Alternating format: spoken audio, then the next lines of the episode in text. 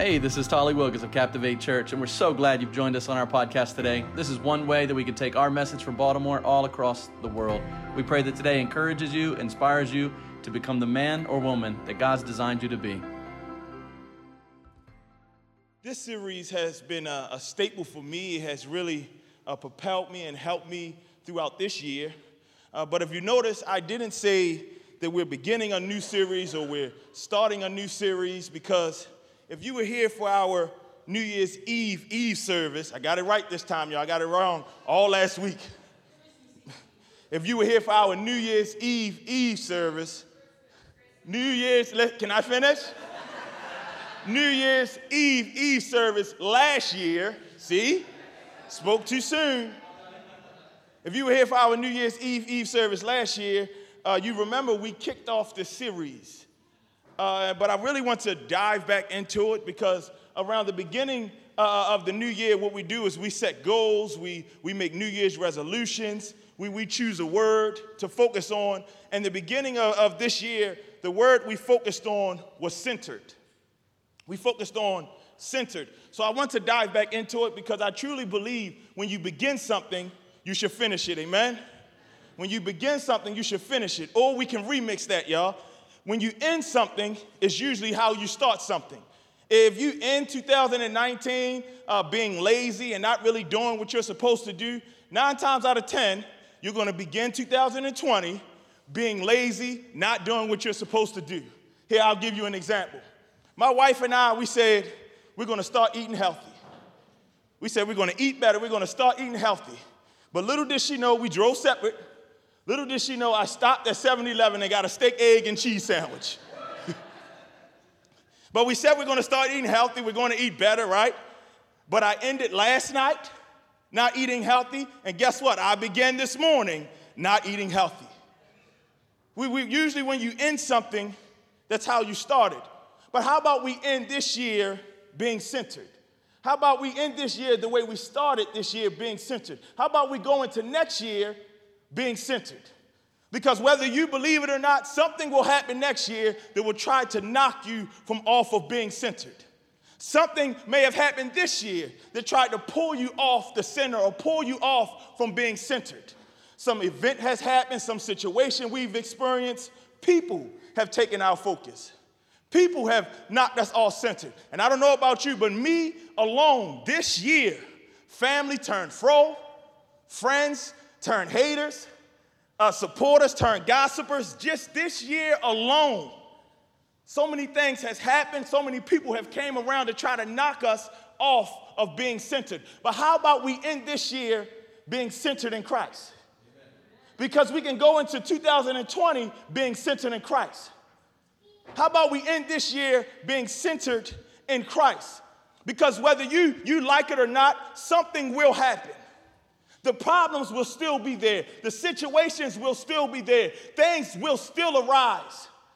Don't think just because you make a New Year's resolution, and listen, I, I do the same thing. I, make, I set new goals, I set uh, New Year's resolutions, I choose a word. Don't think just because you set goals or, or make New Year's resolutions that the problems will just disappear. And I know this isn't your type of New Year's Eve message that you would give or New Year's Eve, Eve, Eve, because that's what this is. I know this isn't that type of message, but I gotta be honest. See, we want to hear that, that happy-go-lucky, that, that, that, that, that bubblegum type of stuff for New Year's Eve. But if we're really being honest, just because the clock strikes midnight, just because the calendar goes from the 31st to the 1st, the problems will still be there, the issues will still be there, something will arise. But I wonder if you were centered, would that problem affect you the way it's affecting you? I wonder if you were centered, would that issue affect you the way it's affecting you?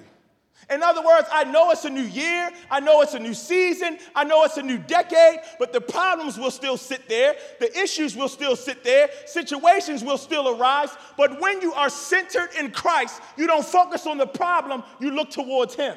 When you are centered in Christ, you don't focus on the issue, you look towards the hills from which comes your help. And I don't know about you, but my help, my help, my help comes from the Lord. My help comes from the Lord. We, we began this year being centered. How about we end this year being centered in Christ? Because we can go into 2020 being centered in Christ. Here's what centered means centered means a person or thing that is the chief object of one's attention, to give central focus, to be placed or situated in the center.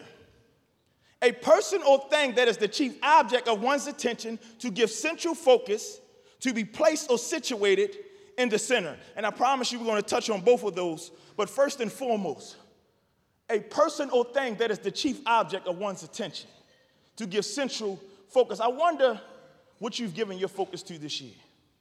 I wonder who or what has taken your focus off of God. My title today is simple centered. Centered. And we're going to a very familiar passage, but before we dive in, here's a little backdrop of our text. Paul and Silas, they were headed to prayer. Sure, y'all, y'all know exactly where I'm going now. They, they were headed to prayer. They were in Philippi, right? And they come across this slave girl who, had, who was possessed. We don't hear that word in church nowadays, do we? She, she was possessed, the Bible says, by spirit of divination, which means she was a fortune teller. She, she could tell the future. She was a fortune teller, and because of it, she made, she, she made a lot of money for her owners. She was a cash cow. She made a lot of moolah for her owners. But, but Paul and Silas, they're headed to prayer, and they come across this, this slave girl, and she begins following them, shouting, These men right here, they're servants of the Most High God. These men right here, hey y'all, these men, they're servants of the Most High God. Everybody pay attention. These men are servants of the Most High God. But wait a minute, isn't she possessed? Possessed with the spirit of divination, which literally means the spirit of Python, a snake. And this reminded me of Genesis because Satan is the snake, he is the serpent. So this implies to us that this was an unclean spirit. If we're being frank, it was demonic. But she's following behind Paul and, and Silas, saying, These men right here, they're servants of the Most High. But pay attention, they're servants of the Most These men, y'all look, they're servants of the Most High, which implies to us that even the enemy knows who the Most High is. It implies to us that even the devil knows, even the demons know who the Most High is. Even the enemy trembles at the word and the name of the Lord. But she doesn't just stop there. She said, They proclaim to you the way of salvation. She's telling the truth. Even the enemy knows that Jesus is the way to salvation because they were followers of Christ. Back then, they were called followers of the way. And she's telling the truth. Even the enemy knows that Jesus is the way to salvation. But Paul, what he does is she, he gets annoyed because she keeps following him day after day, shouting this. He gets aggravated and he turns to her and says, In the name of the Lord Jesus, come out of her. And the spirit left. Now, I can't relate to that part but I can relate to somebody following you saying the same thing over and over and over because I got three kids. I got three kids, and parents, y'all know what I'm talking about. Your children will follow you to the ends of the earth. Dad, can I have? Dad, I want. Dad, can I have? Dad, I want. Over and over. They will even follow you to the bathroom. Dad, I, I, I want. Dad, can I have? But I wish I could really turn like Paul and say, In the name of the Lord Jesus, take a nap. And they go straight to sleep. Paul, he was, he was annoyed, he was aggravated. And I don't want you to think I'm just talking about Paul's aggravation just because y'all know me better than that. We're going to tie that in at the end. But don't think just because Paul was Paul, because he wrote two thirds of the New Testament, he can't get upset, he can't get aggravated or annoyed. We've all been there. But, but he turns and he, he, he says to her, Come out of her and the spirit left. But now we have a problem because the cash cow has now disappeared. The way her owners were making their dough has now disappeared. So they're like, get them two right there. Get, get, get Paul and Silas right there. Get them, the ones that's causing all this ruckus, the one that's caused all this disruption. Get them, seize them, and we're going to take them in to be judged. And this is where we're picking up in our text. Acts chapter 16, beginning at verse 18. Acts chapter 16, beginning at verse 19. I'm sorry. But when her owners saw that their hope of gain was gone, they seized Paul and Silas, dragged them into the marketplace before the rulers. And when they had brought them before the magistrates, they said, These men are Jews, and they are disturbing our city. First of all, she was following him, badgering them. But they said, These men are there disturbing our city. They advocate customs that are not lawful for us Romans to accept or practice. The crowd joined in in attacking them, and the magistrates tore the gar- their garments off of them and gave orders to, be, to beat them with rods. And when they had afflicted many blow, blows upon them, they threw them into. Listen, I, I, I, the reason why I, um, because I want to get to it, I really want to get to it. Understand, they were there going to prayer. This was an attack of the enemy because this was a spirit of divination. Remember, she was a fortune teller. She, she, could, she could tell the future. So, so she had to have known that if I keep badgering them, sooner or later Paul will turn and cast me out, which will land them in prison. This was an attack of the enemy because she was a fortune teller. She knew the future. So she knew if she kept badgering Paul and Silas that they would turn and do something that would land them in prison. Let's keep going. And when they had afflicted many blows upon them, they threw them into prison, ordering the jailer to keep them safely. Having received this order, he put them in the inner prison and fastened their feet in stocks. About midnight, Paul and Silas were praying and singing hymns to God. Now, these fools are plumb nickel crazy. They just been beat, thrown in prison, but they're singing and praising. And the prisoners were listening to them. Let's pray. Dear Heavenly Father, I come to you, God. First, I just thank you for everything that you do. I thank you for today, God. I ask that you allow your spirit to move. Decrease me, oh God, so the people of God may see you. And it is in Jesus' name that we pray. Amen. Paul and Silas were minding their business, and here comes this fortune teller. Here comes this person that knew the future. And she started badgering them because she knew that sooner or later Paul would get annoyed. She knew the future.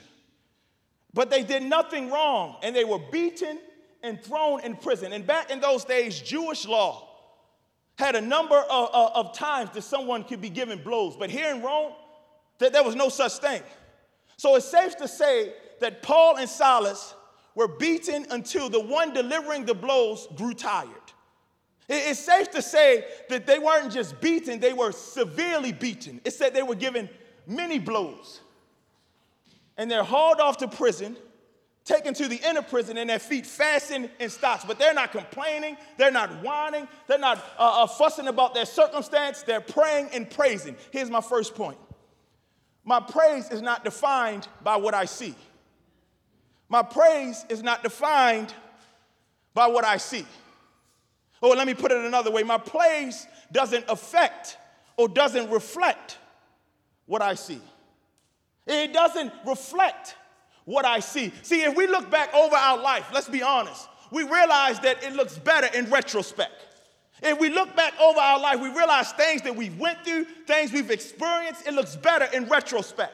Because once we came out of it, once we got through it, we realized that whatever has happened to me, it was done for a purpose. We realized that whatever I went through, whatever I experienced, when we come out of it, we realized it was a test so we can have a testimony because the Bible says we are saved by the blood of the Lamb and the words of our testimony.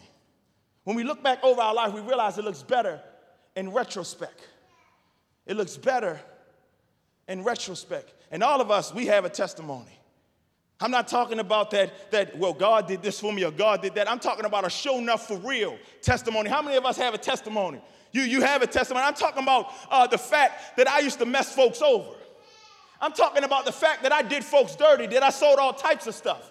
I'm talking about the fact that I showed up to church every single Sunday drunk. But, but early one Sunday morning, God reached out and snatched me Early one Sunday morning, God reached out and saved me. I'm not talking about no bubblegum stuff. I'm talking about a show enough for real testimony.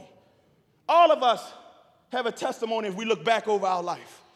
We all have a testimony, a show enough for real testimony.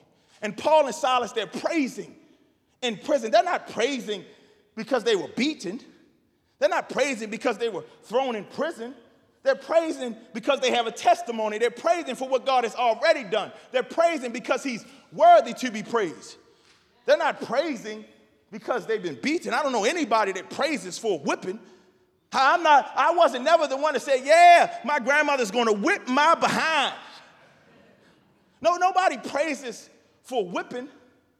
They're praising because they have a testimony. And each of us, we have a testimony. Each of us have a testimony that we can tell somebody else.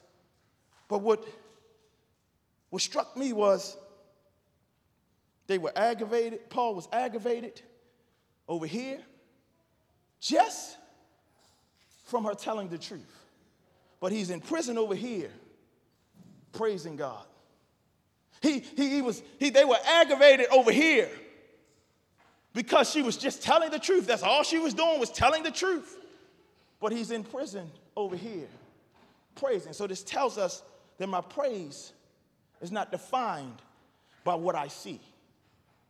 It, it's not defined by what I see. We all have a testimony. We all can talk about what God has done for us. See, see, testimony and praise run alongside each other.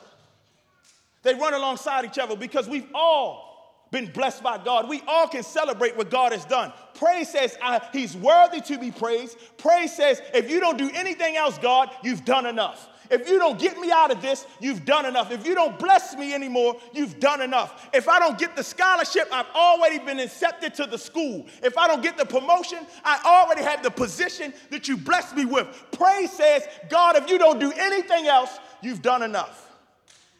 You've done enough. He doesn't just bless us with tangible blessings. For God so loved the world, he gave his only begotten Son. If you don't do anything else, God, you've done enough. There's a difference in worship and praise. Worship says, I worship you because you're God. Praise says, I praise you because you're, you're worthy. I praise you because of what you've already done. How many of us got to praise? We got to praise. Let's celebrate that. We got to praise. Amen.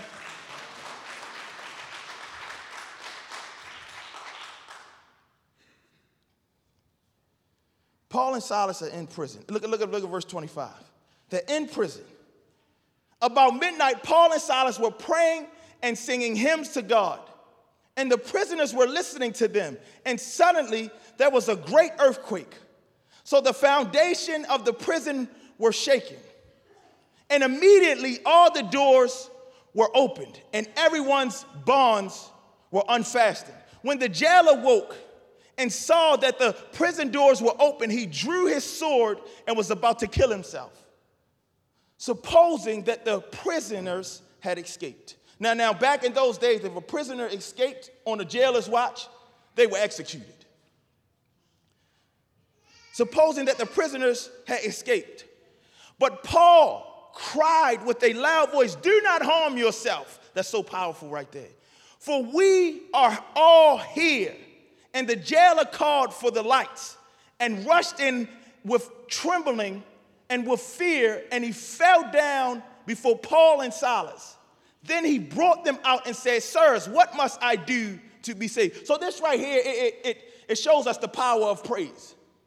It shows us the power of praise. And I touched on this a little bit on our Christmas Eve service because the Bible tells us that, that, that God, He inhabits the praises of His people that he's enthroned by the praises of his people. And what enthroned means is to sit or sit down, to cause to sit or sit down. So Paul and Silas are praising in prison, and they caused God to sit down on the prison. And the doors flew open, the chains fell off, there was a shaking in the foundation. And the, the jailer wakes up and he says, Well, might as well go ahead and kill myself. Might as well go ahead and take myself out. But Paul is like, Don't do it. Well, we're still here. Don't harm yourself. Because if somebody escaped on a prisoner's watch, they usually killed themselves. Because what happens is they were executed. So, so they say, you know what, I'm going to take myself out. I might as well do it before somebody else do it. So he draws his sword and he begins to go to proceed and kill himself. And Paul says, Don't do it. We're still here. And for us to understand the magnitude of that, we have to realize that Paul, he used to be a persecutor of Christians. He strategically threw people in prison himself. So he knew the law. He knew that if a jailer lost his prisoners, they killed themselves. So the doors fly open and the chains fell off and they don't try to leave. Paul is plumb nickel crazy. Silas is plumb nickel crazy because let's be honest, I'm being honest, I'm gonna tell you the truth. If I was in prison and the doors flew open and the, the chains fell off, I'm getting out of Dodge. I'm gone. And if Silas wants to stay, I would say, man, I, I catch you on the flip side. I'll see you when I see you. But see, see, see, Paul and Silas, they were centered. They were centered. Christ was at the forefront of their mind, and they knew that if they was there, they were positioned to be there. They were positioned to be there. Can I teach this the way I wanted to? Let me teach this the way I want to, the way God gave it to me. Paul and Silas was positioned to be there. They, they knew that they were positioned to be there. What does, what does center mean again? To be placed. To be positioned. They knew that they were positioned to be there. And regardless of what happened, the chains fell off, y'all. The doors flew open and they didn't leave because they knew that they were positioned. Really put this into perspective. Paul and Silas, they were thrown in prison, fastened in chains. What we see on the physical with Paul and Silas is what was happening with the jailer spiritually. He was in bondage. He was, he was bound. He wasn't saved. He didn't know who Christ was. But because of praise, see the power of praise, because of praise, the doors fly open, the chains fall off, and the, the jailer says, What must I do to be saved? In other words, the jailer was spiritually bound. He was spiritually in bondage. He was not saved, but because of praise, the doors fly open, and now the jailer has a chance to be saved. He has a chance for freedom, and he says, What must I do to be saved? What we see is what's going on with this jailer spiritually. Because listen, the doors flew open, the chains fell off, but Paul and Silas, they don't leave. And if you drop down in the text, you find out that the jailer is the one that escorted them to his own home. He escorted them to his home, washed their wounds, fed them, then took them back to prison. So this tells us that the shaking in the prison, the chains falling off, the doors flying open, it really wasn't for Paul and Silas to escape. It was to open the eyes of the jailer. It was for him. The text says he woke up. It was to open the eyes of the jailer. God could be positioning you to reach somebody else. He could be positioning you to reach somebody else. God will position you to reach someone else. Maybe what you've went through this year, maybe what you've experienced this year, it was God trying to center you so you can focus on him. Maybe what you've experienced, maybe what you've went through is God trying to position you to reach somebody else. See, Paul, he knew it best. He understood it best. Look at what he says when, when he, he he's in, in, in jail at another time and he writes to the church in Philippi. Look at what he says. He says, I want you to know, brothers, that what has happened to me has really served to advance the gospel. I want you to know, brothers, that what has happened to me, whether it's that I'm whipped, what has happened to me, whether I'm thrown in prison, what has happened to me, whether my supervisor writes me up, what has happened to me has really served to advance the gospel. And maybe you're on a job that you don't like. But could God have positioned you there to reach somebody else? Maybe you're at a school you don't like, but could God have positioned you there to reach somebody else? Oh, I really want to teach this thing. Listen, if you look at Paul's life, you look at his life, he says he was a chosen instrument. God told Silas when, when, when Paul was converted that he was a chosen instrument. And now Paul is being beaten. He, he's thrown in prison, chained, but he's not complaining. He's not whining. He says, Whatever has happened, Whatever has happened to me is served to advance the gospel. In other words, I may look like I'm in chains to you, but really I'm a chosen instrument in the hand of God. I may look like I'm in chains to everybody else, but I'm a chosen instrument in the hand of God. So I don't care if you whip me, I don't care if you beat me, I don't care if you throw me in prison. I'm still going to do what I have to do to advance the gospel. Paul is in prison. Him and Silas are in prison. We've, we've all experienced rough times this year, let's be honest. We've all experienced something. He's in prison, praying and praising because he knew that he may have been positioned there. And if I'm positioned here, that means I'm a chosen instrument in the hand of God. And you may not like the job you're at, but you're a chosen instrument in the hand of you may not like the school you're at but you're a chosen instrument in the hand of god. You may not like your neighbors you may not like the neighborhood you live in but god could be positioning you to reach somebody else. You're a chosen instrument in the hand of god. And when god gets the plan uh, chains break off doors blow open people are freed. This jailer says what must i do to be saved? What must i do to be saved? When god gets to plan an instrument. Paul was a chosen instrument in the hand of God. People are saved. I wonder what would happen if you would be centered. If you would be centered. Because remember, that this, this, this girl, she aggravated them over here. Why was he aggravated over here? But, but he was praising over here. He was praising in prison over here. In prison, he's praising, but when he's over here freed, he, he's aggravated. Look at, look at what it says. Look at what it says. Verse 17. She followed Paul and us, crying, These men are servants of the Most High God, who proclaim to you the way of salvation. And this she kept doing many days. Paul, having been greatly annoyed, turned and said to the Spirit, I command you in the name of Jesus Christ come out of her. And it came out of her that very hour. Now drop down to verse 25. About midnight, Paul and Silas were praying and singing hymns to God, and the prisoners were listening to them. How, why, why was they aggravated over here, freed? But they're praising in prison over here. But then I remembered that Christians were persecuted for being Christians. So, so her walking behind Paul and Silas shouting this, although she was telling the truth, it was really deterring people away from Christ. Because who wants to walk with men that are persecuted? They might end up being executed or thrown in prison. So even though she was walking behind them telling the truth, see, remember, this was an attack of the enemy. She was a fortune teller, she knew the future. So she knew that if I keep badgering them and following them over and over, saying this thing, he would cast me out and he would land in prison. But I wonder if she knew that Paul and Silas were so centered in Christ that they could care less about what happened. They could care less about being beaten. They could care less about the, the, the, chains fastened on their feet. They didn't even care about the doors being blown open. They didn't even care about a physical freedom. They were so centered in Christ, they were focused on the spiritual freedom of the jailer. And I wonder if God can place you on your job. I wonder if He can place you at your school. I wonder if you could be a chosen instrument in the hand of God because there may be somebody there that needs to be saved. How else would they have reached the jailer if they didn't go to prison? But we complain about the situations we're in, we complain about the problems we had. How else would they have reached the jailer if they didn't go to prison? Prayer and praise. Prayer and praise. Prayer, everybody say that, say prayer, prayer. and praise. praise. Prayer and praise.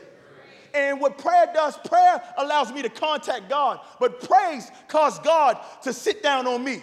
So if I got to pray to God every single day this year, I can contact God. But when I really start praising Him, if I praise Him in the middle of my problems, if I praise Him in the middle of my issues, if I praise Him in the middle of the, the dysfunction in my household, He will sit down on my house. And when God sits down, all the chains are broken, the doors fly open, everybody's chains were unfastened, not just Paul and Silas.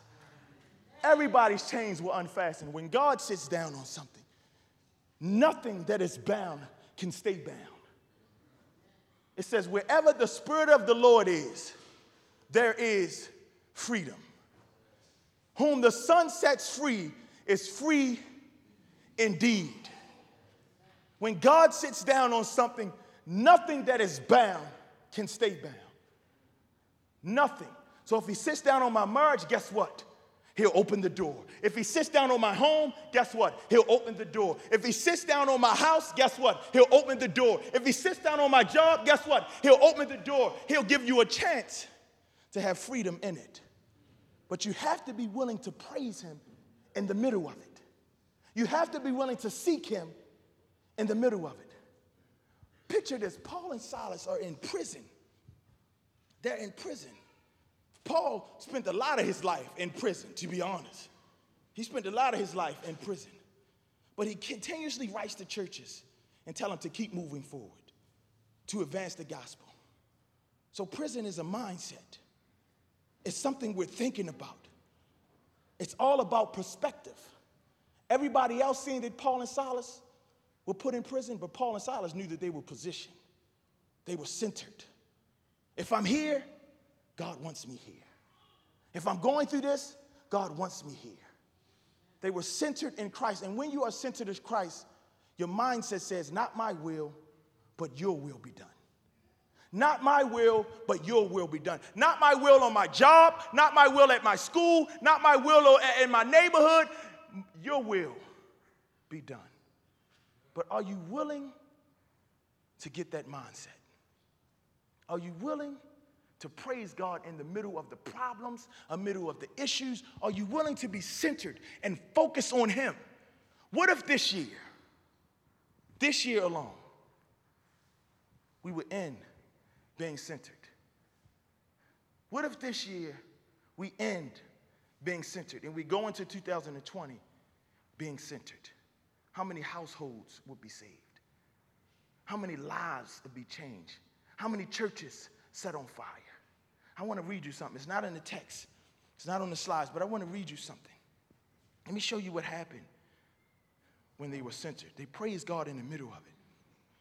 Then he brought them out and said, This is the jailer taking them out of the prison. Sirs, what must I do to be saved? And they said, Believe in the Lord Jesus, and you will be saved, you and your household. And they spoke the word of the Lord to him and to all who were in his house. And he took them in the same hour of the night, washed their wounds, and he was baptized at once, he and all his family. So praise opened the door, not just for the word, not just for the jailer to be saved, but his entire household. His entire household were saved and baptized. But it all started with praising in the middle of chaos. Because somebody else might be standing in that chaos with you, and they may need Jesus. So, are you going to weep and whine, or are you going to be centered? Is God going to be your focus? Are you going to be Christ minded because you may have been positioned there purposely. Yes, this was an attack of the enemy, but God used the attack. He uses what the enemy meant for evil for good. God used the attack of the enemy to position them to reach the jailer. And the jailer's entire house. I wonder how many churches be set ablaze if we would just be centered. I wonder how many people will be saved, how many neighborhoods will be saved, how much we can turn Baltimore around if we would just be centered. This was just two people praying and praising. Look around this room. If two people can lead an entire household, how many households can we lead to Christ if we would just be centered? It was an attack of the enemy. Yes, it was. She was a fortune teller. She knew that Paul was going to end up doing something to land himself in prison. But God used that attack to reach somebody else. And could God be using what has went on in your life, the things that you've dealt with this year alone, to center you, to position you to reach somebody else? Because we all have a testimony.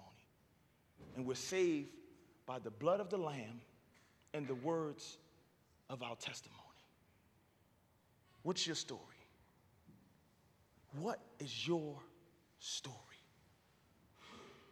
Can you imagine if we went into 2020 centered, what it would look like? We all cry about the things that has happened. But when we look at it from Christ's point of view, it's not happening to me, it's happening for me. It's not happening to me, it's happening for me. Because I may look like I'm in chains, but I'm really being used by God. It's happening for me. I'm a weapon, I'm a chosen instrument in the hand of God. What are you going to do at the beginning of 2020? Are you going to end this year focused on God and go into next year focused on God? Or are you just going to be like me and have that unhealthy sandwich this morning? What are you going to do for 2020? Let's pray.